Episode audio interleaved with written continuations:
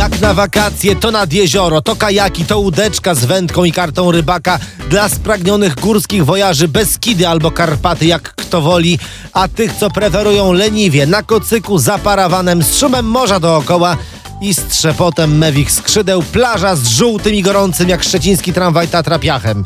I te promocje, te zachęty, Jagodzianki dwusmakowe, jagodowo-jagodowe, pyszne pączki, popcorn, gorąca gotowana kukurydza w kolbach, no cały urok w tym krzyku, jeszcze większy w cenach.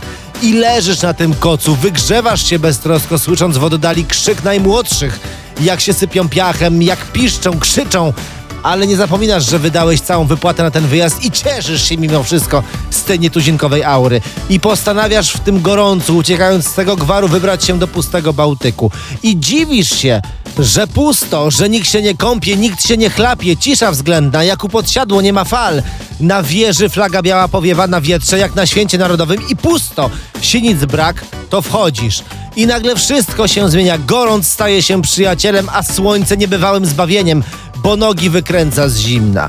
Jakbyście nad morzem byli pierwszy raz, albo któryś tam z pierwszych z kolei, to wam powiem, a wam powiem, że redaktor Janicki się jakoś tak wychował nad tym morzem i wie, że jak nie ma fal, jak u podsiadło, a gorąc z nieba łupie w czachę, to najpewniej zimny front jest w bałtyckiej zupie.